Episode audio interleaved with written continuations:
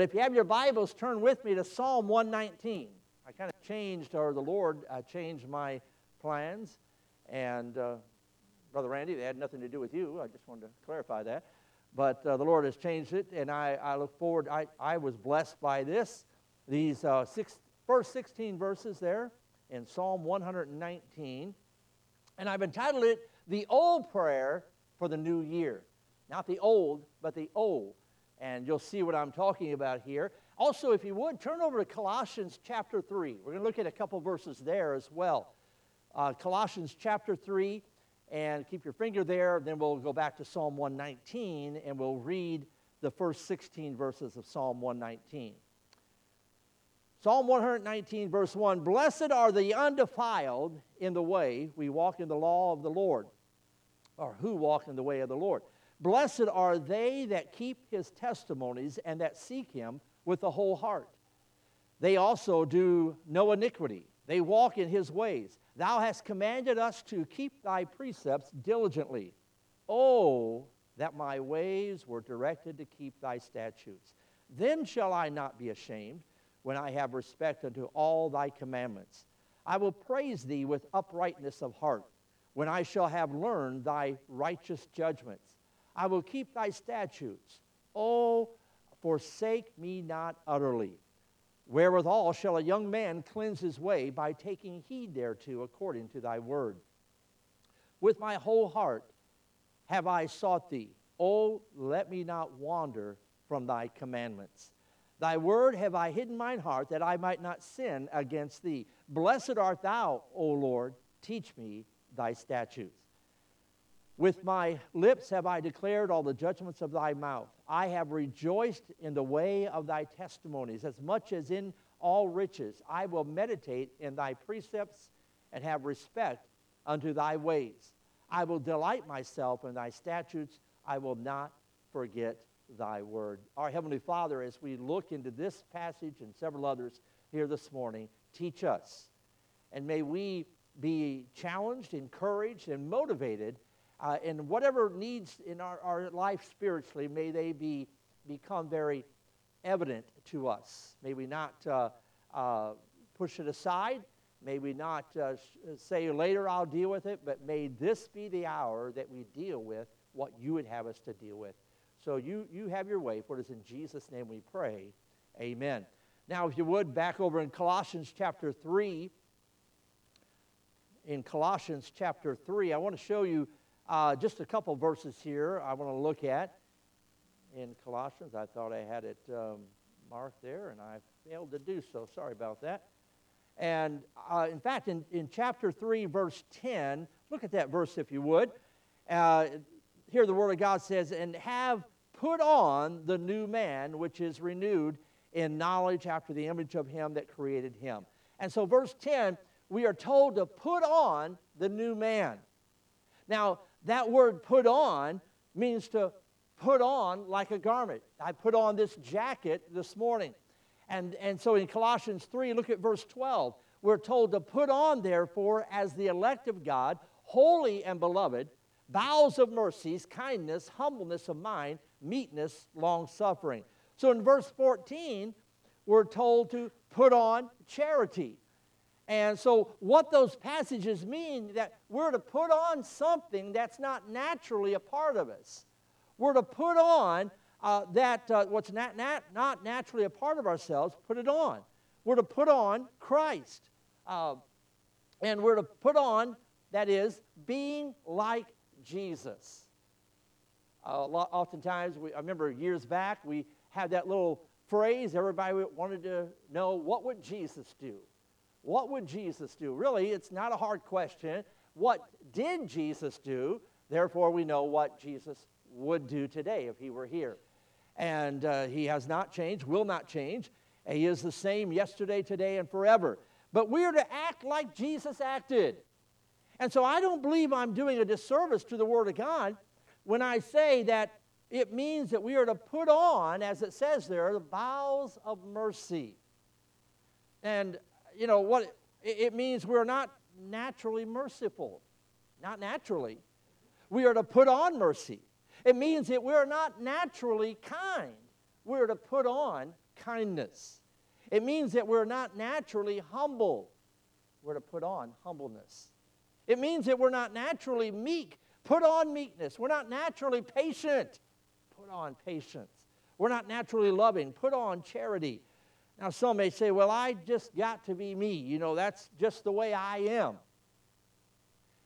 One that makes that statement, maybe you didn't make it out loud, say it out loud, verbally word those things, but it's in your heart. That's just the way I am, bless God. And, uh, you know, you take it or leave it. That's the, that's the words of, a, uh, of an immature Christian, of a person that hasn't grown, a carnal Christian. In fact, we, we're not supposed to be just the way we are. Who are we supposed to be like? Christ. That's exactly right. We are supposed to be like Jesus Christ. So, however you think you are, and that people have to accept you, and that's just too bad if they don't like my personality or whatever it is. Uh, listen, we need to constantly be striving not to be like us, but to be like Jesus Christ. And so, so eh, we, we are not supposed to be just, just the, the way we are, but like Christ. Now, having said all of that, I believe it's vitally important that we have somebody that we can come to, somebody that we can just open up our heart to. For instance, if I woke up or if you woke up grouchy in the morning, now some people, we all are different, right? Some people jump out of bed and excited and cheerful, and, and others kind of crawl out of bed and grumpy and growling at everything. Kind of like the old badger that got woke up out of his den. Eh, but listen, if that happens, you wake up, you're irritated, you're a little bit frustrated. Don't go to work and let everybody know that you're grouchy. Don't go to work and let them know that you're irritated or that you're frustrated. We're to put on Christ. Put on Christ. Go to work and, and try to be a blessing to the people around you. And put on that you're not grouchy. Put on that you're not irritable.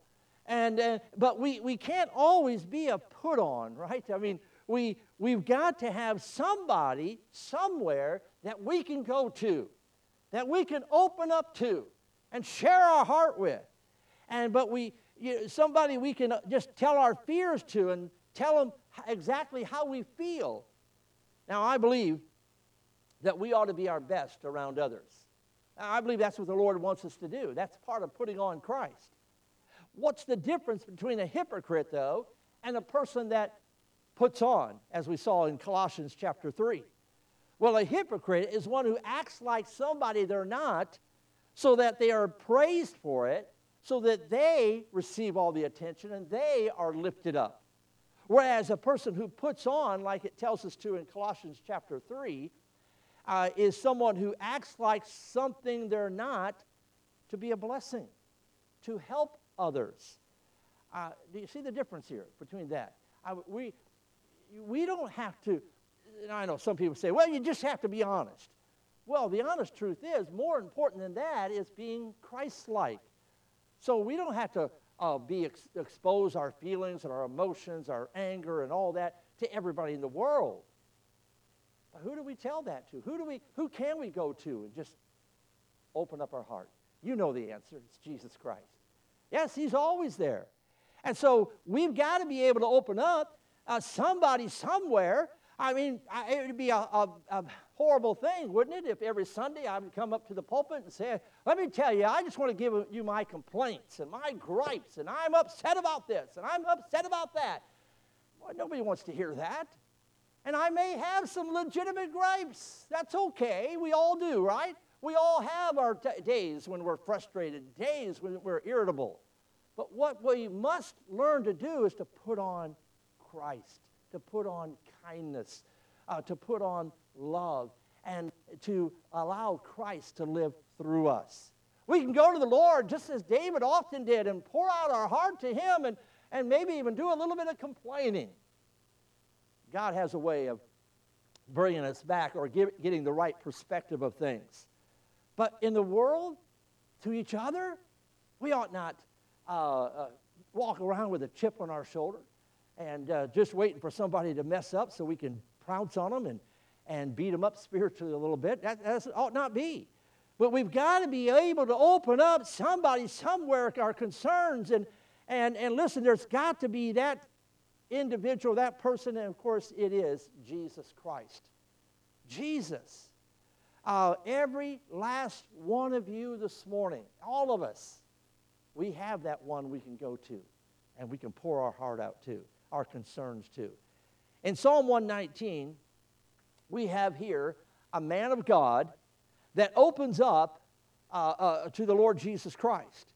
Now, as we read through the book of Psalms, we find, as I mentioned earlier, uh, we find men and women, David being one of them, and uh, they're often coming to the Lord and opening up to Him, sharing their fears, their concerns, yes, and even complaints. If you read the Psalms, you'll find it's true. And I've, I've even read some and thought, wow, that's kind of bold in him making that statement. Then you see at the end, he gets his heart right and he, he realizes how foolish he was in thinking that way. But on my point is this we can open up to God. We, we, he is our heavenly Father. He wants us to come to Him. If you have a burden, I'll come to Him. Tell Him, Lord, I'm burdened about this. Lord, this is difficult. It's tough. And praise God, every last one of us have access to the Lord Jesus Christ. And so, as this uh, psalm goes on, they uh, are all through the book of Psalms, they express their fears and their concerns to God. In Psalm 119, we find a man, as he considers the Word of God, he begins to feel overwhelmed. And, and he, he's overwhelmed with the fact that he's inadequate. So, with his own inadequacies, he comes before God, his own powerlessness, and he opens up to the Lord about this. And, and I'm convinced that there are people here today that find themselves overwhelmed in their circumstances. I'll tell you, this past year was a real test, was it not?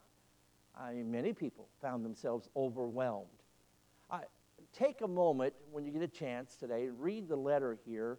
It's back in the back here on the bulletin board from the Rays in China you want to uh, get a good perspective of how good we may have it here, uh, they, they spent uh, two weeks in a hotel room after going through all that they did just to get their visas and get on a plane and get to China.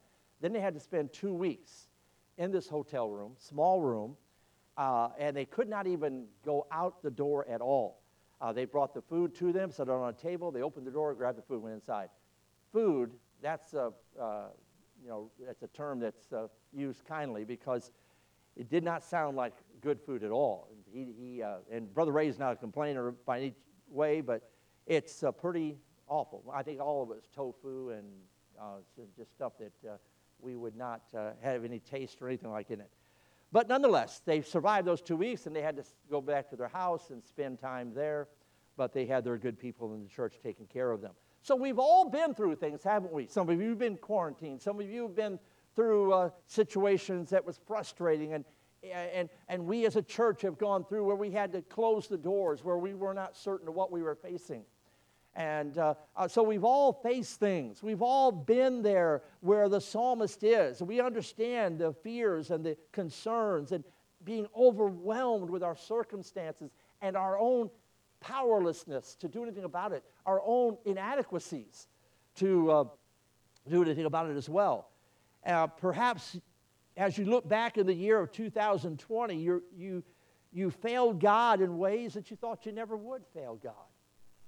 And the burden and the guilt and the feelings that you have as you think about that failure, it's almost overwhelming and, and you just think, I've got to go to somebody, I've got to open up to someone. And, and, I've got to point out to somebody the, the burden that I'm bearing. It's too much for me.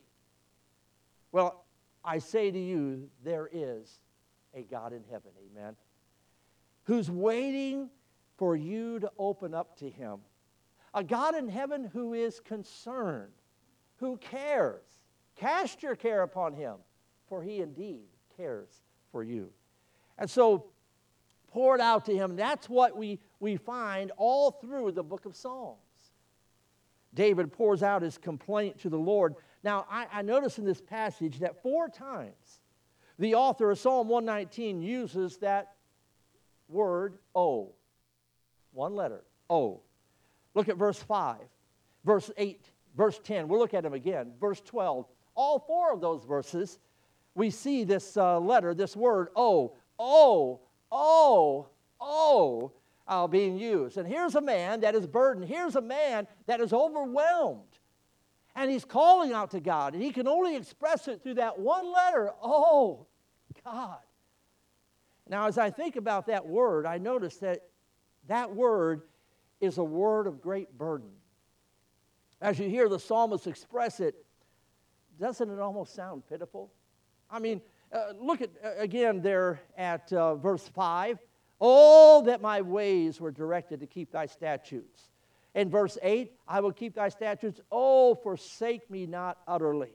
Verse 10, Oh, let me not wander from thy commandments. Verse 12, Oh, Lord, teach me thy statutes. Here is a burdened man. Now, did you ever have such a burden on your heart? Uh, such a burden in, in your life that where, where the only thing you could do was kneel before God and say, Oh, oh God. I mean, where the words wouldn't even come to your mouth. I, believe many of you have been there. I've been there.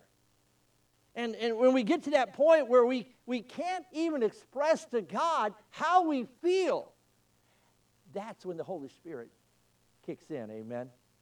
And he comes in, and he takes the groanings that cannot be uttered, as the Bible tells us, and he makes them intelligible before God Almighty. Oh, it's a prayer. It's a word of great burdens. And secondly, I noticed that it's a word, this word, oh, is a word of great passion. Passion. You know what fundamentalism needs in America today? You know what our Bible preaching, Bible believing churches need in America today? We need a good dose of passion. Passion. I mean, folks that believe in what the Bible says, they know it and they believe it. And, and, and folks that not just believe it, but they are affected by it. Uh, we, we need pulpits across America that are aflame with the enthusiasm of serving God. It is exciting to serve God. This book that I preach from today, how can we even read it without getting a little excited?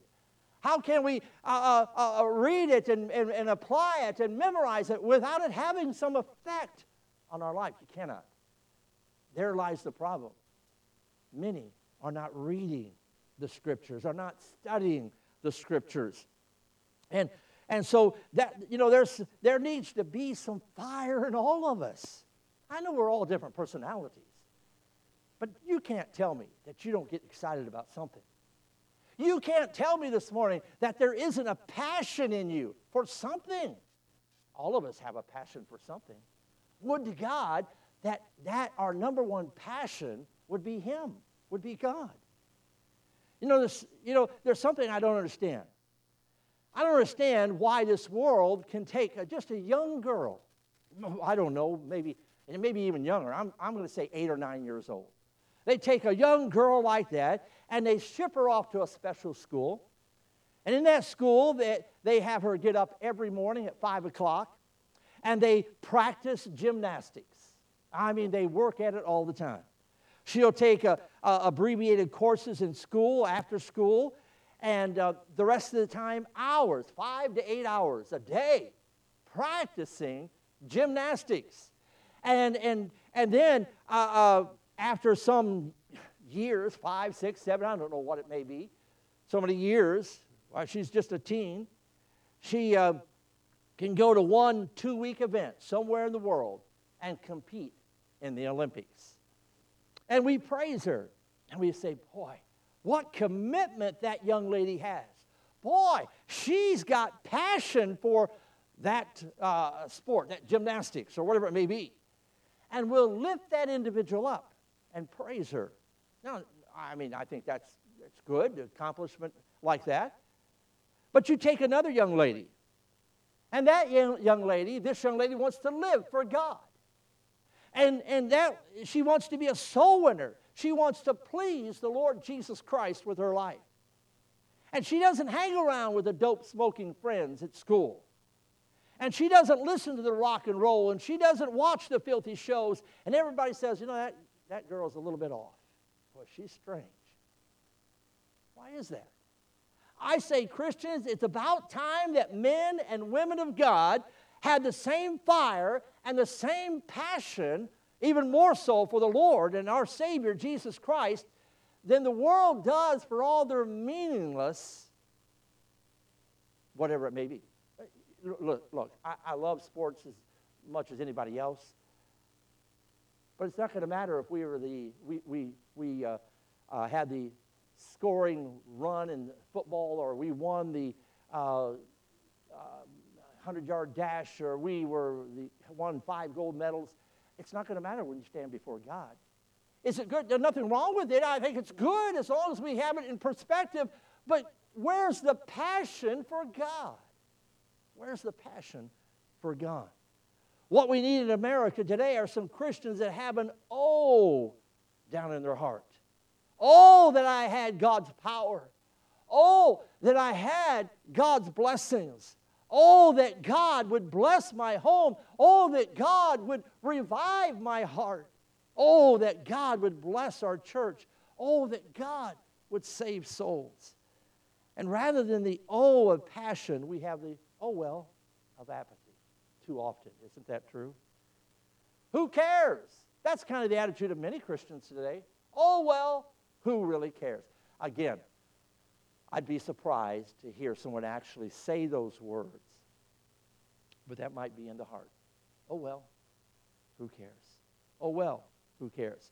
God give us Christians a passion in our hearts and souls again for Him, for the things of God. You know, you can go into a young person's room, bedroom, and tell a lot about that teenager, can't you? By the things they have on their walls, by the music they have on their radio, the CDs or whatever. I don't even know. What they do they do CDs anymore? I guess not. But uh, I, it, my point is, you can tell a lot about a person by what they surround themselves with. But where's the passion for God? Why is it we've only, you know, I, am a firm believer Sunday morning, Sunday night, Wednesday night, praise God, be in church, be in your place. But look, where, where is it stated that it's only Sunday morning, Sunday night, Wednesday night that we should worship God? Where, if we really have a passion, it's going to be in our heart and mind all the time. You remember, I was going to say, you remember when you were in love. Hopefully, if you're married, you're still in love. Amen. But uh, you remember that first love? You remember how you couldn't hardly sleep? She or he was on your mind, and, and, and uh, you had a passion. You wanted to spend time with them. You, wanted to, you were thinking about them all the time. We ought to have a passion even more than that for our Savior. Where's the passion? Oh, God, give me a passion for the Lord Jesus Christ again. Give me a, a, a, an O of burden. Listen, is there a hell? Of course, we talked about that last week. Though, then how can we sit back and do nothing and not witness for the Lord Jesus Christ if there really is a hell? I see in that word, oh, I see a great burden. I see a great passion. You know, a young man will sacrifice for his sport and everyone says, boy, what a, oh, what a great guy. He's committed to the game, to the sport. But you get somebody who's committed to the Lord, and they want to pass out tracts, and they want to read their Bible, and they want to invite people to church, and everybody looks at them and says, that guy's a little bit off. He's strange. He's going a little bit overboard. Doesn't matter how much time, how much excite, excitement they may have towards their sport, but let them get a little excited about the Lord, and people look at him like they're strange, a little odd. It's pitiful when people are more committed to a, a pigskin ball than they are uh, the Savior, their Creator, their Redeemer, the Lord Jesus Christ. I like what Charles Spurgeon said. He said some Christians would make good martyrs. They're so dry, they would burn well. Sadly, that is true, isn't it? Do you know that we've got some things to be passionate about, Christian? I, I know I, I won't take a lot of time, but we talked about these things last week. but we ought to be passionate about the fact that there is a heaven. Amen. We ought to be passionate that we have God's Word, the Bible.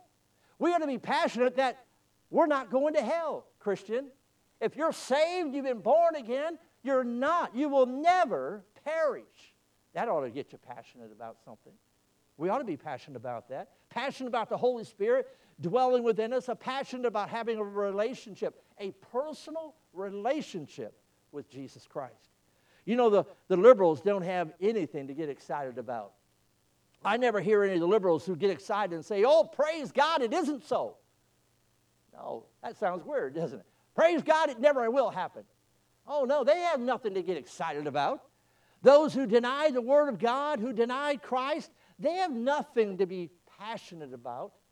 But praise God, those of us who know Jesus Christ as our Savior, who, who believe in the old King James Bible, I mean, we, we've got something to be passionate about, amen? Why aren't we? If that's true. And it is. I see in the word, oh, a, word of great burden, a word of great passion, and then thirdly, a word of great humility. This is my last point, but it's a long one. Uh, just warning you. But no, I I'll, I'll, should, shouldn't be long at all. And it, look what he says there. Oh, that my, my ways were directed to keep thy statutes. Now, don't you sense in the, the fact here that he had failed? That he hadn't kept his statutes? Do you sense that he had tried and failed? I, again, I can't speak for you, but I've been there. Oh, forsake me, he says, forsake me not utterly. Oh, let me not wander from thy commandments.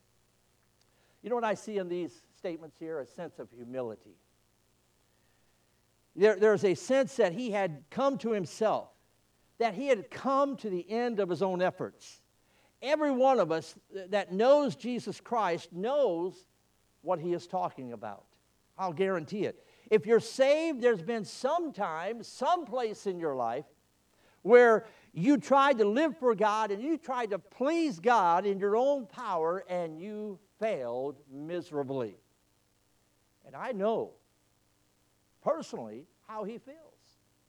And I'm sure most of you here today would as well.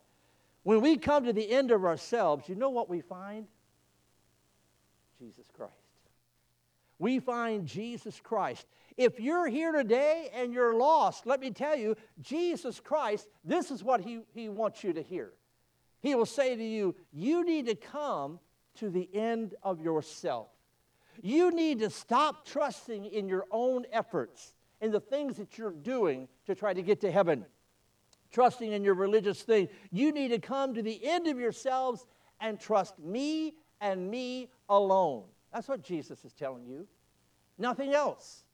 Last week we talked about that. Our only hope is Jesus Christ. So here's the psalmist is crying out to the Lord. He um, we see here this great, this old word, uh, the old, the cry of great humility, because the only people that Jesus will save are those who will come to the end of themselves. The only Christian that can really get the help that you need is the Christian that say, you know what, I can't, but he can. Who will come to the end of themselves and let God have his way. So he's crying out to the Lord. He couldn't live for God. He's, he's basically what he's saying. He couldn't walk with God. He, he, he could not please God, that is, in his own power. And so he humbly, he cries out to the Lord. You know what I see here? He's crying out with a desire for direction. Look at verse 5 again. Oh, that my ways were directed to keep thy statutes. The successful finds, the successful man, woman, teenager, the successful Christian finds the will of God and does the will of God. That's success. The first and primary condition for finding the direction of God for you and I is this to desire it. Oh, that my ways were directed. Lord, I want to be directed by you. I want your guidance and direction. And here we have a man that desires God to give him some direction. The main reason that, that many Christians don't have victory from God is simply because they just don't want it bad enough. We'll, we'll be uh, as victorious in our Christian lives as we want to be. When we get tired of mediocre Christianity, when we get tired of passionless uh, Christianity, we, we, we get tired of dry fundamentalism and get thirsty for God and His power, you know what? We'll have it then. We have to desire it. You remember back when um, President George Bush sent in the troops to Iraq, and you remember the Iraqi soldiers surrendering? Some of them were even sur- surrendering to cameramen. They were offering them their weapons. They were giving up. They had had enough. And they fell down at the feet of these, these even the cameramen, and they were begging for mercy. So a lot of that was on, on camera. We were seeing that happening. Why? Because some of those men were dying for thirst. They had had no water. And they were willing to humiliate themselves before the whole world just to get one drink of water. Oh, how uh, uh, powerful that, that image is. Now, I submit to you, unless, uh, you know, or until that we get to that point, until we want to please God and we want God's blessings as badly as those men wanted water, that we can't live without it. Until we get there, we're not going to see God do these great things in our lives and in our church. And you know what? We're not going to worry about being humiliated. We don't care. We must have. It's not that I just want it, I must have God's power. I must have God's presence. I must please God. It's a, it's a stronger desire than the desire for thirst. Most of us really don't know what it is to be dying of thirst. I know we've all used the phrase, boy, I'm dying of thirst, been out working or uh, exercising or something like that, but to be um, in the place where we're dying of thirst. But we spiritually, too many Christians are dying of thirst and they don't even know it. And when we get to that point where we must have Him, then we'll have Him. The problem is we just don't want it bad enough. We're not willing. We're not willing to kneel at an altar and ask God for help. We're not willing to bow our heads before lunch at school, at work, and thank God for His provision. We're not even willing to take our family and gather them together and read the Word of God together and pray together.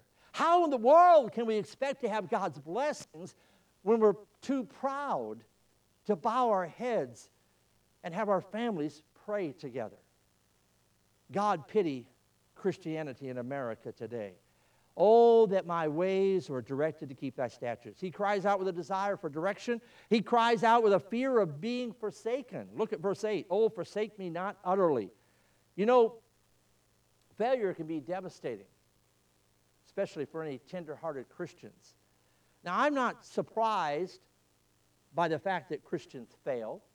Being a Christian myself, I know, uh, and, and, and being human and weak, I know we, we can fail and sin, but I'm concerned when so called Christians can sin and it not bother them at all.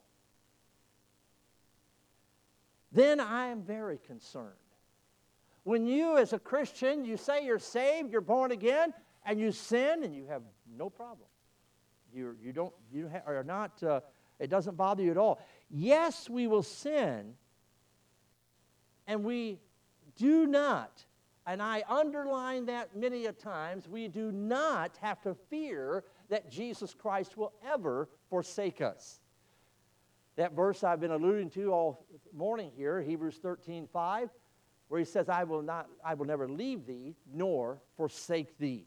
What Jesus is saying here is this I will not at all, by any means, in any case, in any place, at any time, for any reason, per perpetually and eternally ever leave thee. He'll never forsake us, Christian. Amen. So this man of God opens up his heart to God. He cries out for direction. He cries out for the fear of being forsaken. He cries out, thirdly, with a worry over wandering. Look at verse 10. Oh, let me not wander from thy commandments. The last part of the last verse of the hymn, Come Thou Fount. You all know that song, but listen to it. Prone to wander, Lord, I feel it. Prone to leave the God I love. Here's my heart. Oh, take and seal it. Seal it for thy courts above. Uh, tell the Lord, Lord, keep me on a short leash. Lord, before you do something stupid, count the cost. Last of all, there's a cry here to be taught with the truth. Look at verse 12. O Lord, teach me thy statutes. See, it's only one point, but I have several other points under that one point. That's the problem, right? But, O Lord, teach me thy statutes. This man loved the Bible, he loved God's word. You know, people who love the Bible are happy people. Now, uh, look at verses 1 and 2. I want to make sure I, yes, that, that's it. Blessed are the undefiled in the way who walk in the law of the Lord. Blessed are they that keep his testimonies and that seek him with their whole heart. They're happy, blessed. That means happy. Now, I have never yet met one Christian that was disobedient to the Word of God and was happy. Not one. I've never met a Christian who disobeyed God's Word, went against what they knew was right, and were happy. It will not happen. If you're here today and you're willingly living in sin, unrepentant, you've turned your back on what God has said, I, I, may not know much about you, but one thing I do know you're not happy. You're not happy, Christian. Um, people who love and obey the Bible, those people are happy people. Uh, my Bible says that those that love and obey the Bible are a holy people. Listen to uh, look at verse 1 again. Blessed, happy are the undefiled in the way who walk in the law of the Lord. You know that old phrase, this Bible will keep you from sin, or sin will keep you from this Bible? Yeah, it may be an old cliche, but it's true. Uh, and, and people then, uh, another point here people who love the Bible are a humble people. O Lord, he says, teach me thy statutes. I, I have to humble myself to God and say, God, I don't know everything. God, I don't know the direction to go. Uh, and, and God, I don't know what's best. I need you. I need your word. Now, you know, there ought to be uh, something different about God's people. Amen. I mean, we ought to be different than the world, don't you think? There ought to be something different. We ought to be a happy people because our happiness isn't dependent on who's in the White House or uh, what happens in the circumstances around us. Our happiness is found in God. We ought to be a holy and a humble people. Someone very wisely said, We don't need more Christians, we need better Christians. Because if we had better Christians, then we would have more Christians. A lot of truth to that. Do you have somebody today in the world that you can come to and you can say, oh, my, oh, oh? Do you have someone? I, I say, and I say it again to you, yes, if you're a Christian, you do have someone, and that's the Lord Jesus Christ. He said, Come unto me, all you that labor and are heavy burdened, and I will give you rest, or heavy, uh, heavy laden, and I will give you rest. If you're here this morning and you're unsaved, you need to come to Jesus. You need to cry out to him and say, Oh, Jesus, be merciful to me, a sinner. You're here this morning and your heart is cold, Christian, you know the Lord Jesus, but you're, you've just cooled off towards the things of God, towards Him. That fire's gone out. There's no passion. There, it, it's just going through the motions. That's where you're at. I say to you, you ought to come to this old fashioned altar. And you ought to say, Oh God, revive me. Oh God, stir my heart. Oh God, whatever it is, come and let God have his way. Let's bow our heads together in prayer. Father, oh God, how much we need you. And Lord, I can relate to the psalmist here. Uh, many a times, uh, in circumstances, situations, it seems overwhelming, and we get our eyes off of you. And God, I pray that today, wherever we find ourselves, some here undoubtedly are, I know are saved. There could be some that are not. There could be someone listening to the message and, and they're not saved. Lord, I pray that they would just come to you and cry out to you because you're the only one that can really help. Oh, God, have your way. For it is in Jesus' name we pray. Amen.